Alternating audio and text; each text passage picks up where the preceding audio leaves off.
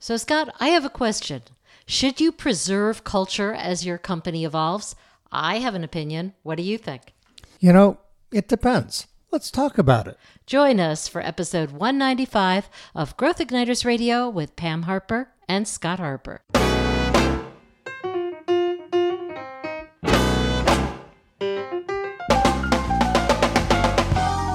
This episode is brought to you by Business Advancement Incorporated, enabling successful leaders and companies to accelerate to their next level of growth. On the web at business advance dot com. And now, here's Pam and Scott. Thanks, Chris. I'm Pam Harper, founding partner and C E O of Business Advancement Incorporated. And sitting right across from me, as always, is my business partner and husband, Scott Harper. Hi, Scott. Hi, Pam. It's always a pleasure to join you again for Growth Igniters Radio. And as always, our purpose is to spark new insights, inspiration, and immediately useful ideas to help visionary leaders accelerate themselves and their companies, of course, to their next level of game-changing innovation, transformation, and growth. Now, Pam, we're coming up on the fourth of July holiday here in the U S, Independence Day, and today let's declare our independence from our usual format. Yay! Yay. Let's do that. no, no structure today. Well, some structure, but let's talk about this idea of preserving culture as a company changes and evolves. The thing is, to me, that people get very hung up on the idea of we have a culture and this is the culture that we must preserve at all costs. It would be very similar to saying we have a family and that family has to stay exactly the same over time, and it's not going to happen. Too much goes on. And it's especially important for us to talk about right now because we're in the post-pandemic world and we've got a remote workplace. That, or a hybrid workplace. Or a hybrid, yeah. hybrid workplace. And then we're all trying to figure out what the best way to evolve is uh, when you don't know what you don't know. And one of the big things that we don't know is how to preserve what makes us special, the culture. This is a big deal because so many leaders, including us, make a big thing out of culture. Culture is what makes a company tick. It's what gives it its personality. It's what makes one company different from another company, more effective or less effective. Mm-hmm. The question is, first of all, I hear people all the time talking about culture, and I don't think we all mean the same thing. Yeah, so I want to I want to just put this forward right now okay. in terms of what I believe. Go ahead. Which is that culture is the values, beliefs, and practices of people. And therefore, we all have a culture in our businesses from day one, whether you're consciously shaping it or not. So it's not like the, the uh, C E O who said, uh, when you asked, Do you, what, tell me about your culture, he said, uh, you know, I haven't put one of those in yet. And of course, what he was talking about was he had not been focused on culture building programs. Mm-hmm. And I hear a lot of people talking about their concern that as the remote workplace and the hybrid workplace evolve, that they won't be able to have the foosball tables yeah. and uh, other special in-person kinds of events. Having lunch together. Mm-hmm. Exactly. So the question is, is that really what makes a company special? Okay, so you said values, beliefs, and practices. So what's really at risk in, in a lot of this remote and hybrid uh, workforce is practices change. Mm-hmm, exactly. Practices change. So with that, because they have to, mm-hmm. with that, do values and beliefs that make the company special, that bring people together, do those have to change? Those do not have to change. And that's the point. We don't have to focus on practices. What we do need to focus on are the values and the beliefs that we have about working together. And there needs to be more conversation. A lot of times we think that it's the practice. It's how we have lunch together or how we have interactions at picnics or whatever it is that makes us special. I don't believe that for a moment. Think about a company like Apple. This is a company that started out very small, a startup. Yeah. And two guys in a garage, so they That's said. Right. But they had values. Yeah. Values and beliefs about working together and and what they were trying to produce what they were the trying world. to produce yeah. in the world. And over time, they had many different types of practices. Sure. And I don't think we have to go into what those are. Mm-hmm. But the point is that Apple certainly today is not what Apple was in terms of their practices when they were a startup. But clearly a certain set of values and beliefs have prevailed over time. Yeah, okay. So the the value on the aesthetics of the products mm-hmm. and the usability of the products mm-hmm. and how they make people feel, that has pretty much stayed over the past, right. what, thirty years or whatever that's it is. That's the business proposition, and you could say that's not culture. But of course, the values and the beliefs yeah. are driven by people. Now, so, certain other of the values and beliefs have evolved, have changed. They have to. They have to. I mean, it's a huge company now, and they're not making, you know, little... I, I remember my Apple two Plus. I was so proud of that thing in nineteen eighty. Mm-hmm. right. My my iPhone is zillions of times more powerful than that. And, and yet there's a commonality. Yeah. One of the things that people talk about, uh, Steve Jobs, I think, was quoted as saying that it's very important to him for people to have these accidental meetings. Yeah. So that innovation can happen. And, of course, they can't have that the same way when... some people are remote. So let's talk about that. Well, I mean, you can have an accidental meeting uh, or informal meetings. So let's make it informal. We can say, you know what, I have a question. I'm going to Zoom you. And in fact, sometimes it's easier now with Zoom and other telecommunications practices to reach out to people that are far away than it used to be. I do this all the time. Yeah. So, in fact, if I feel like some idea comes to me, I might say to whoever it is that I feel like I want to reach out to, I have an idea. Yeah. Can you talk? Yeah. And they may say, about what? And we'll talk about it a little bit and say, I have, I can't talk now, but let's talk in, in uh, ten minutes. I mean, very similar to what might happen in the hallway. Right. So, so you have a virtual hallway. It's a virtual hallway. Now, absolutely. Some people talk about, I'm all Zoomed out. I can't stand another Zoom meeting for crying out loud. Get me out of here. What do you say to that? I have had some of the best conversations with people on Zoom. There's a certain intimacy, undeniable intimacy yeah. about being in somebody's space. Mm-hmm. And yes, some people put the screen up so you can't see it, but other people, there's there can be a spontaneity in conversation on Zoom if you know how to use Zoom. Mm-hmm. So what that really says is we have to get familiar with new tools. Right. It's like being familiar with a new building. Yeah, yeah. Now, sometimes uh, we talk about, well, we want to preserve our culture.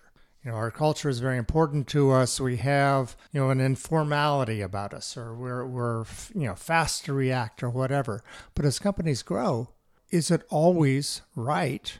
And you said this at the very beginning. Should you preserve your company's culture as it evolves? And the answer is yes and no. It depends, okay? And I'm not trying to be a consultant about this. Okay. But the fact of the yes is, yes, it's important to preserve those aspects of your culture that are going to best serve your customers, your employees, your partners, and other stakeholders that you want to have. So, for, for the ins- outcome, and the for the outcome, the basic outcome that that's right that you're delivering so to the instance, people you serve. Absolutely. So, if you're talking about, say, the ability to make decisions quickly, yeah, one of the things we saw with the vaccines, for instance, is uh, how quickly the scientists were able to move when they were able to shift priorities and focus on the emergency. And so yet certain values were maintained and right. standards absolutely, absolutely were maintained. P- but people, maybe. I mean, here's the thing about the culture uh, and the vaccines. For those who don't know me, I'm a microbiologist in training. I'm familiar with vaccine development. And I've heard so many people say, oh my God, they did it so quick. It has to be crap. It's no, yeah, they don't know anything about it. Mm-hmm. The fact is that it was possible for these companies to put certain priorities aside and accelerate the COVID vaccine development with, without sacrificing a key fundamental value to most pharmaceutical companies, which is our products, our medications, our vaccines have to be safe and effective, and we have to have really strong confidence in that. Let's be clear about this. The decisions came from the top levels of the company. The C E O of Pfizer, for instance, yeah. was the one who said, we have decided. So the board and the C-suite were in sync. Yep. They were aligned about the idea that we're going to set aside some of our priorities about P and L, and we're going to focus on the key value of preserving lives. Yeah. So now you're talking about the culture. You're yeah. talking about a business outcome. You're talking about the culture. And you're talking about certain practices that are being pushed to the side. Okay. And now on a more general scale, you know, we're saying, okay, there are things that happen when a company is growing, or it's getting bigger, it's developing more locations perhaps around the world. Mm-hmm. Something has to give. How do we decide what is really important in our culture and what we can and should let go? To me, it comes back to practices are things we can sacrifice as long as we preserve the values and the beliefs that are at the core of being functional and having good value for Comp- uh, customers and all the stakeholders. And that's where it starts. We need to have new conversations. Yeah. More conversations, regular conversations about what our values and beliefs are, about what our company stands for, mm-hmm. and how we express it on a day in and day out basis. We need to be conscious about what we're doing and be thinking about, is this really something that we must be doing? Yeah. Or could we let that go and still hold on to the values and beliefs, which is where the culture really lives? Hmm. So you're talking about having conversations. It's kind of like, let's talk about our relationship. Yeah. It can make people, some some people really uncomfortable, and yet that's that's where the real stuff happens. When you when you get real and you go beyond, you know, let's have a foosball table, or let's have company parties, or what have you, and start thinking about what is it? What is our real secret sauce? Mm-hmm. Well, what do those company parties do? I mean, when I'm when I'm talking with people, when I'm leading conversations, there are definitely ways based in neuroscience that you can diffuse the tension, yeah, and the discomfort, and help people to talk about what really is important. And it doesn't have to be a marathon. Yeah. There are ways to do this that are in line with what is right for a particular organization. A lot of times it really comes down to listening, asking questions, being curious, right? Mm-hmm. And it starts with the C-suite and the board in ah, alignment. Okay. Because if the rest of the company is doing something that's very different, it's not going to be supported. Everything works together. So a culture is the same as having a family, again, yeah. where you have parents and kids and people who are seeing the world in complementary ways. Okay. So we're not all doing the same thing. Right. But we have similar enough values that we can communicate and get things done. Okay, so this touches back on conversation, the last conversation we had with Peter Gleason, the president of N A C D, who was talking about how to be ready for the future, to move into this changing world. The C E O, the C-suite, and the board have to be much more integrated and more aligned and mm-hmm. on what they really think is imp- what's really important for the company and how they are going to bring people together and engage them and get commitment to move in that direction. Exactly. So, Scott, let's wrap this up with three things that they can immediately do, will be true to our promise, okay, so that you can preserve your culture in the way that makes sense as your company evolves. first thing. Okay. Ensure that your C-suite and board are aligned about your values and beliefs about your company, where you're going, mm-hmm. and your beliefs about how people should be working together, what makes sense, what are the most important cultural values that you have, and that are reflected in what you see every day mm-hmm. in how people are behaving. And that reinforce what you want to have happen. All right. Immediately useful idea number two, Scott. As your company is changing, to, you know, for whatever reason, because of hybrid workforce, because you're expanding, be clear that the practices that may be cherished that you have to put aside don't necessarily have to mean that you're putting the important parts of your culture aside. You may have to, though, think about new ways to foster whatever it is that that's important, whether it's interaction, it's innovation, it is uh, kicking around ideas informally and then bringing them to life. You've got to figure out new ways to do that, and sometimes that you've just evolved spontaneously. Sometimes it requires some conversations to f- figure ways around or workarounds that are practical and effective, and they may even be more effective That's right. than some of the cherished uh, traditions that you've had. Okay. And I will take immediately useful idea number three that builds on what you just said. Go ahead. Which is to have checkpoints ah. about what you do decide to try, because it may or may not work. That's the nature of innovation, right? right? Saying yeah, of it course. to you. Yeah, do experiments. And, uh, there has to be a way, a metric for how you know that this is working, whether it's that Uh, work is getting done faster. It's that attrition is slowing down mm-hmm. and that you have an acceptable level. Something that makes sense according to what you're trying to accomplish. And when you can do this on a regular basis, mm-hmm. you can then know that you're heading in the right direction. And you'll hold on to some of these new practices and you'll let go of others. And you're going to continue to do that as the company and the world keep changing in ways that we don't even know how yet. So you can preserve your com- your company's culture as it evolves if you're focusing on what's the most important part of that culture that brings value to the world. Exactly. Until next time, this is Pam Harper. And Scott Harper.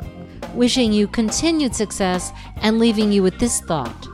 What new conversations do we have to have, and who do we have to have them with, so we can ensure that we can preserve the most important aspects of our culture as we evolve in this constantly changing world? Growth Igniters and Growth Igniters Radio with Pam Harper and Scott Harper are registered service marks of Business Advancement Incorporated. All Growth Igniters Radio episodes are copyrighted productions of Business Advancement Incorporated, intended for the private use of our audience. Except as otherwise provided by copyright law, all other uses including copying, editing, redistribution, and publication without prior written consent of Business Advancement Incorporated are prohibited. All rights reserved.